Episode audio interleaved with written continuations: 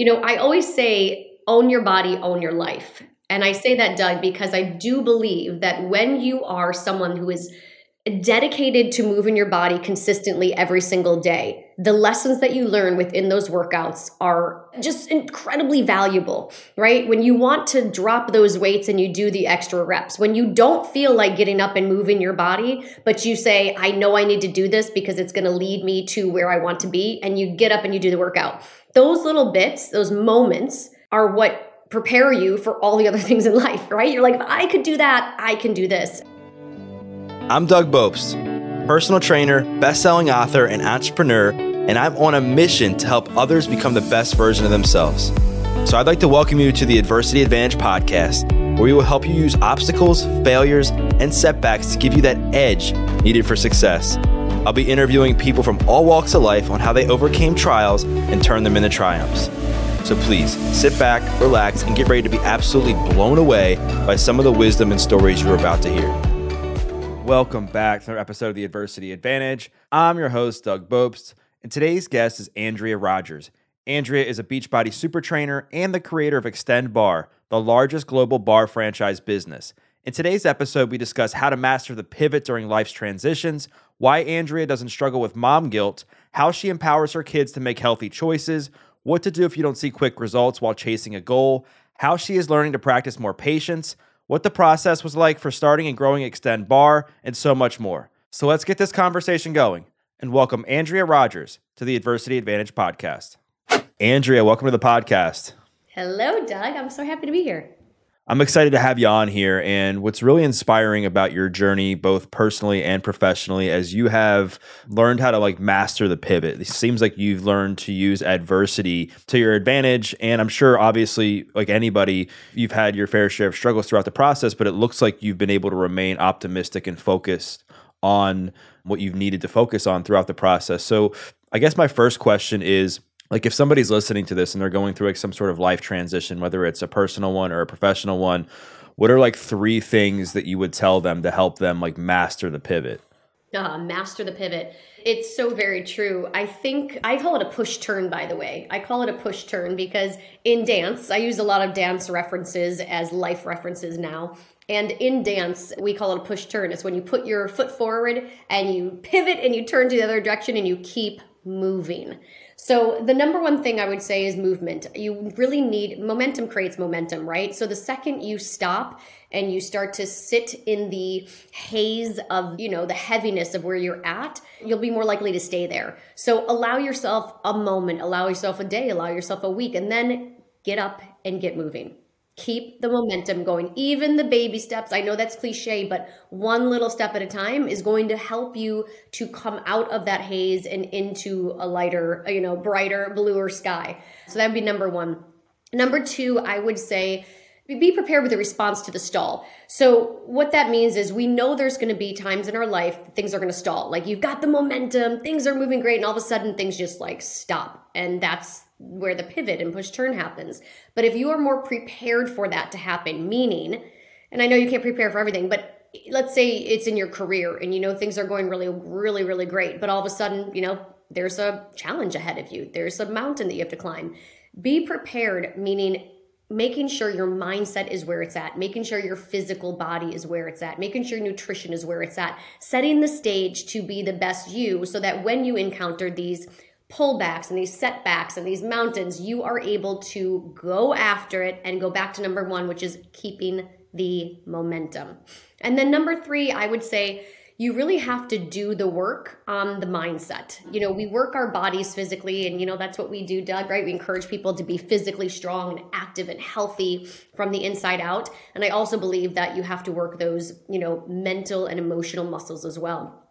And that goes back to number two being prepared for what comes to you and making sure that you're working on yourself continuously. Figure out what that is for you. I have a lot of things that I do to keep myself in a positive mindset, and I always go back to those. I have those in my back pocket. I have that toolkit ready to go so that when I come against, you know, those challenges, I don't stand there bewildered, you know, twiddling my thumbs. I get moving and I get out of it.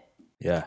Those are three great tips. And I think if anybody who's listening to this, if you're going through a life transition and you're like figuring out, you're wondering like, where do I start? Like, how do I, you know, rebuild some momentum? How do I stay optimistic? I think those three tips that you just shared are going to help you out tremendously. I want to dive into your story because you've made multiple pivots in your life. And I think one of the most important ones you made was taking a leap of faith, trusting your gut, and starting Xtend Barre. So walk the audience through like what was going through your mind. I believe you were teaching Pilates at a place down in Florida. You had gotten like word of of barres starting in New York. You were kind of missing dance. Like how did this all come to fruition? And then the second part of the question is how did you maintain like faith and belief in yourself throughout this process that I'm sure had a lot of uncertainty for you?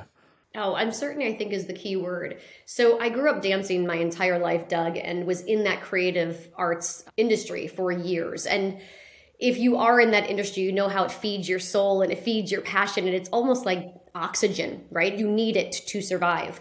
And I then went to college, got my degree. I got a degree in communications with a dance minor. And after graduating, you know, the thought process as it is now is like, okay, you know, you get a real job, a quote unquote real job, right? Not a dance job, not a, you know, but I couldn't figure out what was going to feed my soul and feed my passions while also making a living from it. You know, dance has a very short lifespan in terms of dancing professionally. I had moved to South Florida. I knew I wasn't going to get back into that scene. So I had to figure out what I was going to do. And you know, it was risky to say, okay, I'm going to go into the fitness industry, which, as we know, isn't well known for, you know, providing the most successful run in terms of financials, right? It's not like you go into fitness for the money. And so I just knew that I had to follow my passion. And if I followed my passion, I would be successful. I feel like talent always rises. And, you know, if you work your tail off, you will get somewhere. And so, I decided to just go for it. I loved Pilates. I had taken Pilates while I was a professional dancer to keep my body healthy and mobile and functional. And I thought, okay, well, I enjoyed studying kinesiology in college. I love movement. This makes sense. Let's go for this. So I dove headfirst into the Pilates industry, became a classical comprehensive Pilates instructor it took a while. It wasn't an easy you know process but i started teaching and fell in love with the programming and then decided well i need to sprinkle in some of that extra zest that i get from choreography and i missed choreographing. So i started to sprinkle in some of my dance moves with my private pilates sessions and the clients were responding right? They were really loving it. They came back every single class and said do more of that dance stuff. So i decided to hey let's launch a class. Let's try it, right? Other people are doing it in New York. Why can't I do it here in South Florida? Why can't I do it my way, right? A little bit different. How can I add a little bit more of the Pilates foundations into this quote unquote barre workout? And so I launched a program in South Florida with no intention other than creating a workout that selfishly was what I wanted to do. And I knew if I wanted to do it and my body responded to it, more women would feel the same. And that's really where it all started was the small studio in South Florida where we launched the program. It was originally called A la Barre at the bar. And we launched it. We had waitlisted classes very quickly and it all snowballed from there. I didn't have the intention of creating, you know, an international brand or a franchise or any of those things. I just wanted to create the best workout program that I could. And that's what worked. Yeah. And the rest is history. And congrats to you on all the success with that. I think I was reading you have like what, like 70 locations or something right now. And yeah, we have multiple different paths of how we expand the brand. So we have licensing model and then we have franchising model. So between licensed studios and franchise studios, yeah, we have a pretty nice reach now globally, which has been exciting to see. It's really cool when you go, you know, over to Asia and you have people teaching your Xtend Barre classes and in another language and you see that this translates no matter where you are in the world because movement is so powerful. Yeah, movement is powerful. And I think like your combination of kindness, tenacity, just optimism, I think really served you well in being able to build this company to be so successful. I want to dive in to some mindset stuff with this because we're both in the fitness industry and, and one of the common struggles of the people that we work with or that we coach is when they're not seeing results fast enough. They're not losing the weight, they're not building the strength, they're not X, Y, and Z. And in business, I feel like that can be the same thing. You're not seeing the revenue, you're not seeing the clients coming in how did you keep yourself optimistic and like but also focused on reality, like not just having this sense of toxic positivity, like in the early stages when maybe like the money wasn't where you thought it would be or people weren't coming in as fast as you thought they would? Like, how did you remain focused?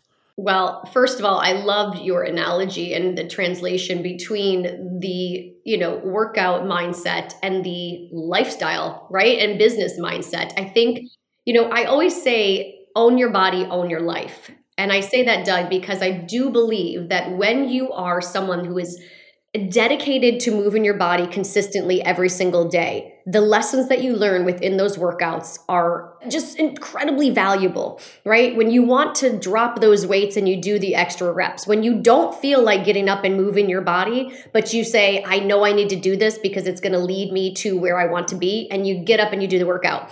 Those little bits, those moments are what prepare you for all the other things in life, right? You're like, if I could do that, I can do this. And I have used that throughout business and and through those pivots, right? I think it's important to sometimes zoom out. We get caught up in the game of comparison and especially in the social media world, right? We're constantly looking at, okay, she launched this business at the same time I launched my business and look at how further along she is than I and and look at this individual and you cannot compare. So I'd say number 1, you got to get out of that comparison game and you have to zoom out. And when I say zoom out, I mean look at the path that you want to take and step back and understand that this is going to be a long game approach. Anything that you want to do in a sustainable way, you have to be able to zoom out and understand it's not going to happen quick, easy, and fast. And maybe it does happen quick, easy, and fast, but guess what? it's gonna give you challenges like right around that quick, easy, and fast is gonna be like slow, dragging, and hard. And then you'll get back to that little faster momentum. And that's what happened for me. When I launched Xtend Barre, it took off very quickly. And the program grew because it was a really strong program. But I was very green in the licensing and specifically in the franchise world. I didn't know a lot when I got started. I got started quickly. And I was running before I learned how to crawl, right? And with that, I had a lot of learnings. I had a lot of mistakes made. I had a lot of growth and development that came through that process. And so I kept reminding myself that it wasn't about how fast I was growing and how big I was going to be and how many studios I was going to have. It really came down to quality of programming. I knew that if I continued to focus on the quality of our programming, that would set us above the rest. That would continue to help us to soar because we knew that we had the best program out there. Now, there were a lot of learnings, as I said, in between, and I had to step back and I had to make major changes in the business. I had to pull back from domestic franchising, focus on international franchising, and really take time to understand where my strengths and weaknesses were as a business, and then lean into partnerships that could help supplement where my weaknesses were to continue to order and grow the business where it needed to go. Thanks for sharing all that and being like open and honest about like a lot of the struggles that came from not just building the business but having like such quick success like from the beginning of when you started this. I would imagine that one of the other struggles you faced was being a parent, right? Cuz you know, you, in the midst of building this business, you've had two daughters and I know that a lot of times parents can struggle with guilt from being away from their kids. So how did you navigate those two paths like how are you able to you know balance your schedule in a way that you were able to focus on both being a parent and a business owner well the beautiful thing about you know being an entrepreneur and, and owning your own business is you do create your schedule right on the flip side, you never are not working. right. So, you know, you have that flexibility to be able to go and do the things you need to do with your kids but then you also know that you know sometimes you put them to bed at night and you're jumping on a phone call with australia until 10.30 at night you know? So you know there is that flexibility. But i will tell you doug i haven't struggled tremendously with mom guilt. And i haven't because i know that what i'm doing is creating you know a life for my family. I know that what I'm doing is not selfish. It is part of who I am and what I need to be to be the happiest person I can be and to be the best mother I can be. I am someone who really loves to be purposeful in my life. I need purpose outside of the roles that I wear as a mother and as a, you know, daughter and as a sibling and as a friend. I need to have my you know, like that purpose that really wakes me up in the morning and makes me feel really proud of what I'm doing. And that to me, that's my happy. That's my joy. And of course, being a mother is another joy that I have. So I don't feel guilty when I am traveling or doing these things because my kids are so proud of me. My girls know what I'm doing. They think I'm cool, you know, they like me. They're like, this is so cool. They think what I'm doing is really great and they see the impact that I make. They, you know, are with me when someone stops me, you know, in a cafe and shares with me that your workout program changed my life. My kids see that. So to me, you know, I just don't carry a tremendous amount of mom guilt. Now, yes, do I miss certain things at school and feel that moment, that ping of like, oh man, that that's not great. Yes, but I know that I zoom out, again, zoom out, and overall, I'm a really, really great mom. I make mistakes, I'm not perfect, but I'm doing a good job. And so I zoom out and focus on the whole and look at everything as a whole, not little bits that fall into that guilt trap. Yeah, I feel like in situations like that, zooming out is so important and also like paying attention to intention Yes. Oh my God. Yes. If you're just going out like to the bars every night, you know, or just going out on dates like every single night of the week and all day, every day, and doing all these things that are like benefiting you more so personally, then I would imagine there's more guilt there because you know that what you're doing isn't necessarily helping your kids. It's so true. You're so spot on. Yeah. Yeah, I always say that. I'm like, I'm not like, you know, sometimes I'll get people that creep into my DMs and they're like, oh, well, you're just out doing your thing and your kids are at home. Not often, but I just had it recently when I was at a super weekend event, you know? And it's so funny because the DM right before her was a woman who was suicidal and she shared with me that the program cha- saved her life like literally saved her life by starting this workout and then the next dm is another woman judging me for being gone you know and i'm, I'm laughing because it's just it's just what it is you know people are going to judge you but i sat back and i said you know it's not like i'm going out partying with my girlfriends and like which you know, I haven't done in a while. Like I could use that. but, you know, I know what I'm doing is again, the intention, the purpose. I'm making a difference in people's lives in a positive way, which is self-serving in a way because I love what I do and I get a high from what I do. But it's also, as you said, the intention is to create a positive impact for everyone, including my two girls thanks for you know sharing what the impact that your program has had on people. I mean, I think it's always so amazing to hear when something like that happens because you feel like you're on the right path. And yeah, I think sometimes people will, will judge you and they don't even understand like the whole context of your life. They don't understand the intention behind what you're doing. And and with that said, along the, the lines of you and your kids, I know one of the things that you want to see more of is like more emphasis on people paying attention to the health and fitness of our kids, the, the younger population. And with that, it can be challenging because then they're, you know, depending on how it's handled in the kids, it could create, you know, disordered eating patterns. They can become perfectionists and that sort of thing. How are you navigating all of that with your two girls? Like, what are the, some of the things that you're doing on a daily basis to help empower them to want to be healthier? We will get you back to this episode of the Adversity Advantage in just one second, but first, wanted to give a quick shout out to Organifi. As you know, Organifi is a line of organic superfood blends that offers plant based nutrition made with high quality ingredients. Each Organifi blend is science backed to craft the most effective doses with ingredients that are organic and free of fillers that contain less than 3 grams of sugar per serving. Recently, I have been loving the refreshing taste of the new Organifi green juice, Crisp Apple. That's right, Crisp Apple. It comes with all the benefits you've come to love in the classic green juice with a new juicy twist. Enjoy the same fan favorite nourishing ingredients such as ashwagandha, moringa, spirulina, and chlorella, designed to hydrate, energize, and support cortisol balance. The new green juice crisp apple is made with organic, wholesome, hand picked apples and tastes like a fresh, juicy slice, and every sip making it the first of its kind the whole family will absolutely love. It's only available for a limited time, so make sure to stock up now and take advantage of this nourishing green juice that tastes absolutely divine. So go to www.organifi.com backslash Doug and use code Doug for 20% off your order. That's O-R-G-A-N-I-F-I dot com backslash Doug and use code Doug for 20% off any item.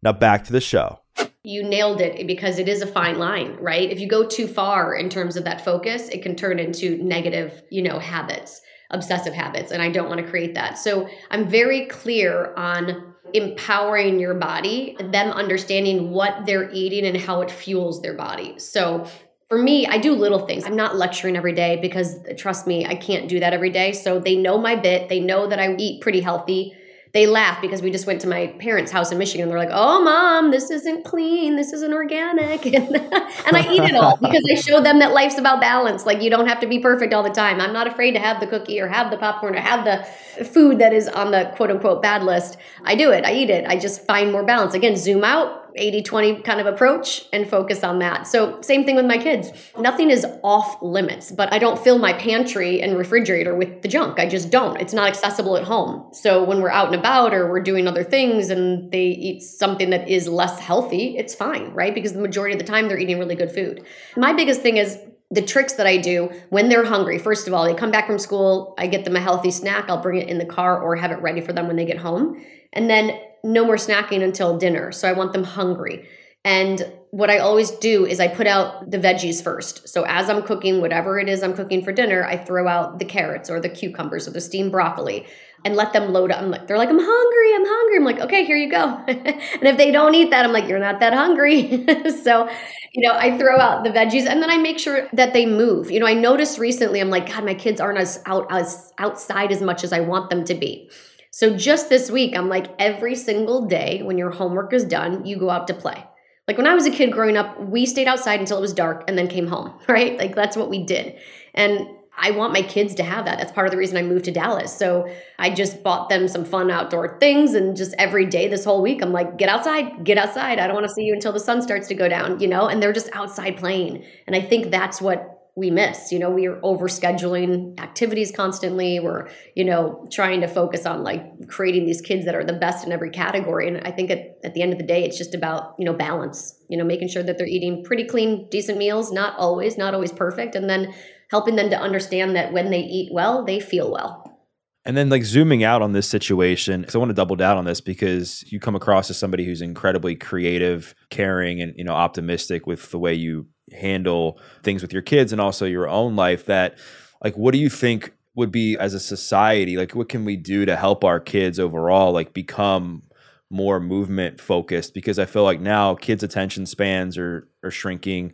They're glued to screens, and honestly, not to really any fault of their own. It's just the way our society has kind of evolved, I guess, if you will. What are a few like ideas that you might have that if a parent's listening to this and they're like, well, I can't convince my 11 year old to go to the gym, like what kind of things do you think could be helpful for them? First of all, I think it's a, a, problem that comes down within our schools, right? Like, you know, we're taking away PE. We used to have PE every single day. Now it's like we're lucky if they get it once a week. They should be moving their bodies every single day at school. Like, there should be recess outside every single day, and there should be PE every single day. Now I know we can't always control that, but you know, advocating for that within your school district is, you know, a first step. Secondly, is what we do at home. So, institute family walks or bike rides or scooters. It's like every night you go for a walk. I grew up going for walks with my parents. Like we walked in Michigan when it was, you know, 20 degrees or whatever it was. We were outside, hats and scarves on, and we went for walks. That was also after we had our family dinner, right? So if you want change to happen, you have to be that change for your family. So make it non negotiable, just as you make your movement non negotiable. It's like, this is what we are doing now. And you start a new routine and you say, hey guys, we need to be a little bit more movement focused, movement centric in this house. We're going to do every Monday through Friday or every single day of the week, we're going to get outside for at least 20 to 30 minutes a day and we're going to move our bodies. So you guys we get to choose. We get to do a walk, we can go outside and play tag you know, I just bought my kids these little Nerf guns. They love them and little remote control cars to get outside just to get them out there. You know, chalk, all these little things that you can do just to get them outside and playing. But sometimes it takes breaking the habits, right? It's easier sometimes to have them sit in front of the TV or grab their iPad because you have a million things to do, but you have to be the one that kind of pulls them out of that and you have to help them to get that started. And then from there, like yesterday, they're like, Can you come play? I'm like, I got a million things to do. Go play. You got it. You guys got it. And they stayed out for like an hour, you know, outside just playing. But it does take consistent focus and energy, just as anything does when you're trying to break a habit and create a new one. It doesn't take a tremendous amount though, Doug. It's, it's a matter of like, no, we're not watching TV, turn it off, we're going outside. We're going for a family walk. Right. And just being, again, being intentional, like being consistent and just making sure that also I think you're kind of meeting these kids where they're at. Like, I think, like you said, like incorporating it into something that is already being done. Like, if you're eating dinner together and then you're already like in the same house, like just going outside for a walk that's right there versus being like, hey, I think you should go to this gym or I think you should go do this. And the kid's like, eh, you know, I don't want to go in there with a bunch of random people, which to some extent obviously is is understandable. I want to kind of dive into a bit of your personal story a little bit in that I know something that that your mom has said to you that really like has meant a lot to you is not letting something like sink into your soul when it happens. And I know you've gone through a divorce and I know that that can be incredibly like traumatic and hard for people who go through it. How did you not let like an event like that like transform your identity? It's very true. It can transform your identity. It did transform my identity in a positive way. So I'm not going to paint it like it was all rainbows and you know cupcakes and sprinkles because there were some very hard times that I had to navigate through. However, I kept leaning into this feeling that I had, Doug, which was oh no, girl, you're meant for more. like you are meant for more and you are going to, you know, be this, become the, that person that you know you are meant to be. And I had that little voice in me. And so, you know, I remember having days where I felt like my knees were going to buckle. Like I just remember walking through the Publix grocery store in South Florida and thinking, God, if everybody knew in here how I felt inside, because I just, you know, put on a good front, and but I really felt like I was going to collapse. I allowed myself those moments, but through those moments, I leaned into two different things. One was movement. I said, okay, Andrea, this is, you do this for a living and you know how powerful it can be. So this is going to be part of my therapy, my self therapy, right? Making sure I move my body every day with intention, giving it my full out effort, and really helping to get those endorphins going, which I leaned on tremendously and really did help me to shift mood and mindset. And then number two, I leaned into the power of affirmations. So I downloaded this app called Think Up, T H I N K U P, Think Up, and I recorded my voice and I recorded my affirmations and things that I was grateful for as if they already happened. And I listened to those quite often. In the heat of it, I was listening to them multiple times a day. Now I find myself maybe once or twice a month leaning into that. But it's something that I continuously do. And, you know, nearly five years later, I still use as a tool. And it's, I now teach my kids to have a mind up mentality, which is, you know, leaning into the fact that you know you can, you know you will, and you know you're going to do it. It's not going to be easy, but you know, don't complain, don't sink into the wallow of it, don't crawl into the ball, don't let it sink into your soul. Instead, get up, get moving and start to think up. And that's where you're going to start to see those small changes happening and over time, again zooming out, you're going to see that you are progressing. And so that that's kind of what I did. I just leaned into the movement and I leaned into the power of mindset.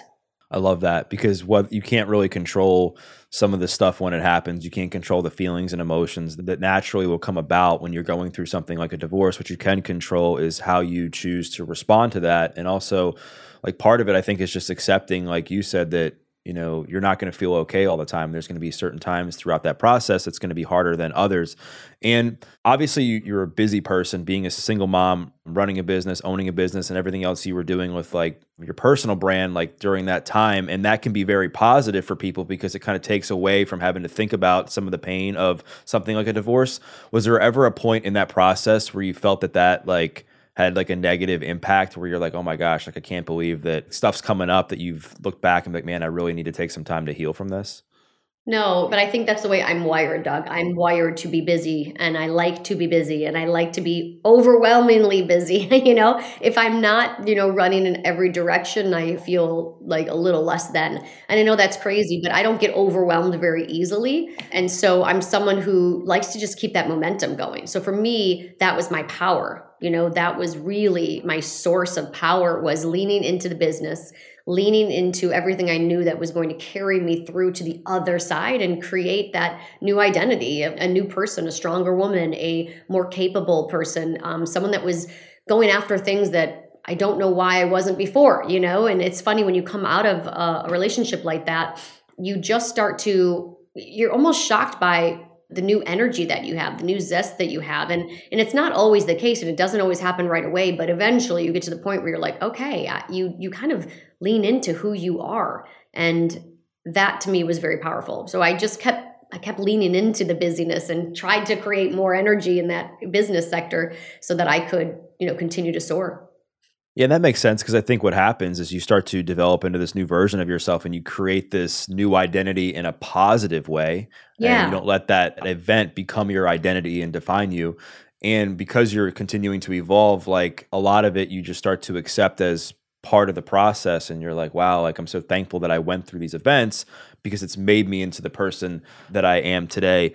I want to talk about pressure because you grew up a dancer, your face and your body if you will is on camera and for people to see whether it's you know through social media through beachbody and and everything else like do you ever feel pressure to like look a certain way because of the fact that your job your body is like you know kind of all over the place?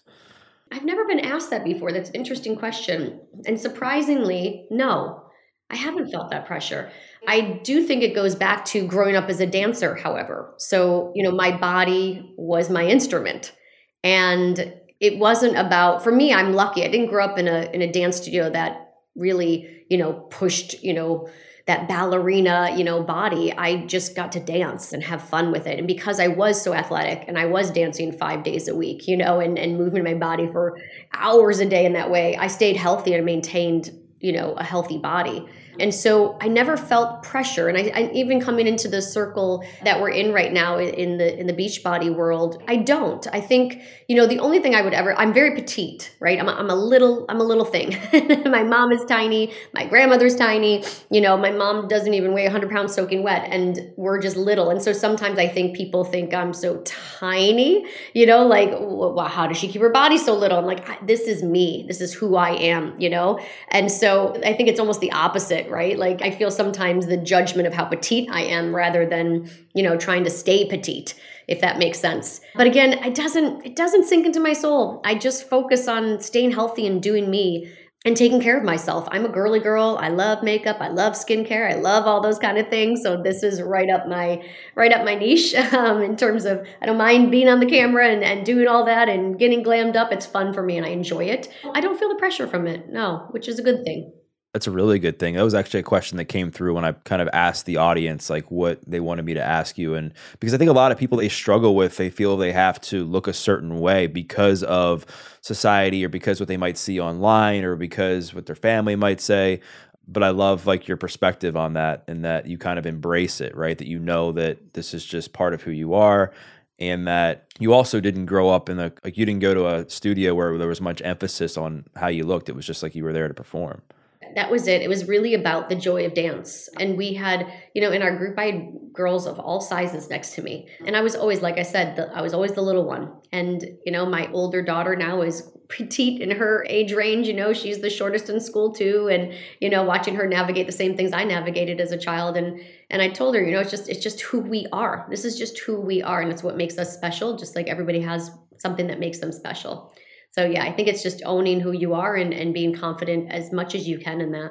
Yeah, owning who you are. And I think, you know, part of owning who you are is being able to like trust your gut and trust your intuition, which I think there's people that have a hard time with that because they might like hear their gut say something and they're like, eh, maybe it's not true. I'm just going to go this way. Or they don't know if like it's actually their intuition and it's not their brain. This is something that I know it's been a cornerstone of your success has been your ability to trust your gut and trust your intuition like what does that look like for you like how can somebody if they're listening to this like how can they learn to trust their gut more oh my goodness my gut my gut is my compass it truly is and you know i grew up with really really great parents who embedded in me a moral compass. and uh, my mom laughed. She's like, "Oh yes, I trained you to feel guilt if you did something wrong." I'm like, "You trained me?" She's like, "Yes, I wanted you to know. You know, I wanted you to have that moral compass throughout your whole life." And they did a great job in, in creating that. I'm trying to do the same with my girls,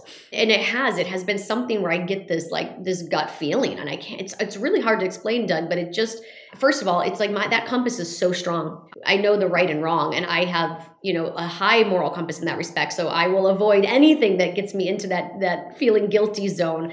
I really try to focus on doing the right thing always. It's how I put my head on the pillow at night and feel good, you know. And if If I know that I put my head on the pillow at night and I feel good with who I am, with what I'm doing, with the impact I've made, any haters come out or anybody comes against you, it's very easy to just to go, okay, no, no, that that's not the case. I know who I am. I know what I'm doing. I'm proud of who I am. I'm proud of the work I do. I'm proud of what the actions that I'm taking. Then it's easier to kind of just get out of that negativity and stay in that positivity. So for me, it's really about understanding what makes you feel good as a human being. What are you doing that makes you feel good? And when you take action that doesn't make you feel good, when you sit back and go, oh, that was kind of, oh, that I shouldn't have done that, or that didn't feel good.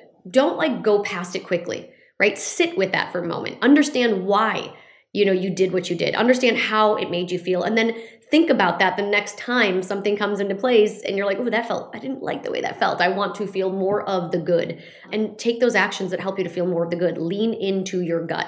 Now that's like that's on one side. And then as you said doug there's another gut side that's like helps you to make decisions in terms of like, should I go for it? Should I not go for it? What should I do? What should I not do? Right. And that's a little bit harder to feel that gut and to hear that gut. And sometimes you have to just jump in, right? You got to take the risk. You got to go for it. And sometimes your head is going to be telling you, no, no, no, no, no. And your gut's like, yeah, girl, you got this. You got this. Go for it. So you'll start to learn how to navigate that the more you do it. And hey, you take the risk. And if it doesn't work out, it doesn't work out, right? For me, it's always about going after it.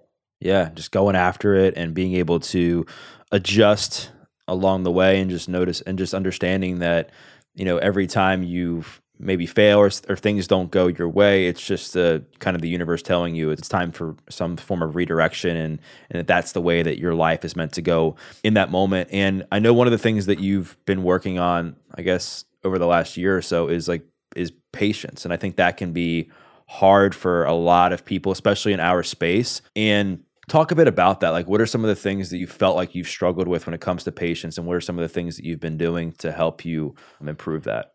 That's my one of my weakest traits, I would say as we talked about earlier, I move very quickly. I move fast. I expect people to keep the same tempo as me, right? I expect them to have the same type of positivity and, you know, outlook on life and drive and tenacity and like just go, go, go, go, go. And not everybody's wired that way, right? Including my kids.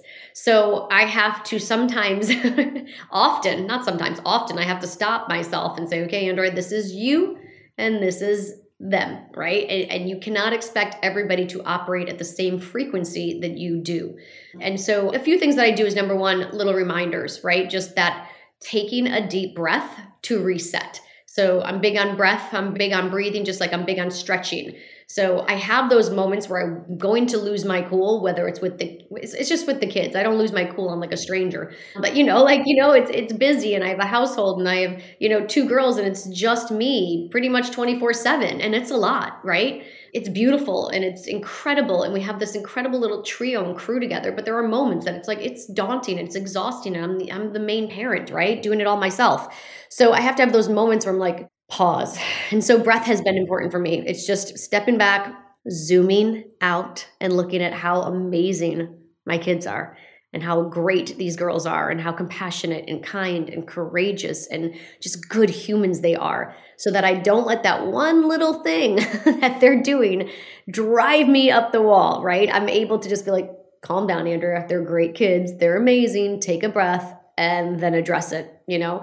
And I've done it, I'm starting to shift into that mindset even more lately and having more conversations with the kids about it. I think being open with the dialogue. I also think, Doug, for me, you know, when I am not my best, you know, when I'm like, oh, God, pick that up, I don't you know, and I, I bark, I don't like that. I don't like being that kind of mom. And it happens, right? I will stop and I will turn around and I'll say, you know what, guys, I'm sorry. I overreacted. You know, I had a long day and that did not warrant that reaction from me. So sorry about that. And they're so, they're always like, that's okay, mom, no big deal. You know, but I'm not afraid to apologize. I want them to understand that we are not perfect and I want them to know that it's okay for them to apologize and make mistakes. So finding that patience to breathe through it and then giving an allowance to say, I'm sorry when you don't some great advice you know practicing the pause and you know taking a breath and being aware of when you do certain things that maybe aren't aligned with your highest self as far as a parent and, and not being afraid to apologize when something was done that you knew you probably shouldn't have done And so, as we bring this conversation to a close, Andrea, I mean, we, we could talk about so much more when it comes to business stuff, but I really wanted to dive into like the mindset, your personal journey, healing, parenting, because I think that the audience is really going to appreciate this. Like, what are you working on next? Like, I know your program is now with Beachbody. How did that all come about? And then, like, what's next for you? Right. Well, Beachbody was a long, one of those long patience moves, right? Talk about patience. That was something that I started the conversation, you know, over 10 years ago, 11 years ago, talking with Beachbody. And you know, every time I thought we were going to get it, it didn't happen, right? We did multiple test groups and trying different things and it just never happened. It never clicked. And eventually here we are and it did happen. And I, that was something that I really did exhibit a tremendous amount of patience because I knew, again, zoomed out, looked at the long game, looked at where I wanted to be, understanding that I needed to have that patience and understanding that it would happen. I just believed it was going to happen, but it would happen when it needed to happen, when it was right to happen. And so yeah, launching with Beachbody has been a tremendous opportunity to have a bigger impact, to have a, a larger reach, you know, for more people to experience the Xtend Barre programming and to understand how transformative it can be in a sustainable way, meaning you can do Xtend Barre, you know, through all phases of life. One of my you know, dearest client started with me. She was 75 years old. So, you know, I wanted to create a program that was sustainable so that you could stay consistent with it, as I said, from youth all the way up into your senior years. And so for me, that's that's really where, you know, the journey is taking me to become a part of this incredible community and to make this impact and to have a bigger reach, which has been really cool. That's amazing. Congrats to you on all your success with that and like seeing things through and not giving up on yourself when it came to your partnership with Beachbody. I know you have a retreat that's also coming up this year. So if I think people are really going to connect with you after hearing this conversation, they're going to feel aligned with what you're doing. If people want to find out more about what you're doing, they want to follow you along on social media, where's the best place to do that? Thank you, Doug. That was nice of you to say. So you can go to Andrea Lee Rogers on Instagram or andrealeerogers.com. And I appreciate it. Like, that was so great. Of course. Thanks again for coming on. This was a great conversation. And for those listening, what I invite you to do is to share a takeaway. Maybe it was something that Andrea said about mastering the pivot. Maybe it was something that she said about building her business. Maybe it was something that she said about parenting or dealing with divorce. Or maybe it was something that she shared about mom guilt. Whatever the takeaway was, tag Andrea and tag myself because we'd love to hear your feedback. We once again thank you for listening to this episode of The Adversity Advantage. I'm your host, Doug Bopst, and we'll see you next time.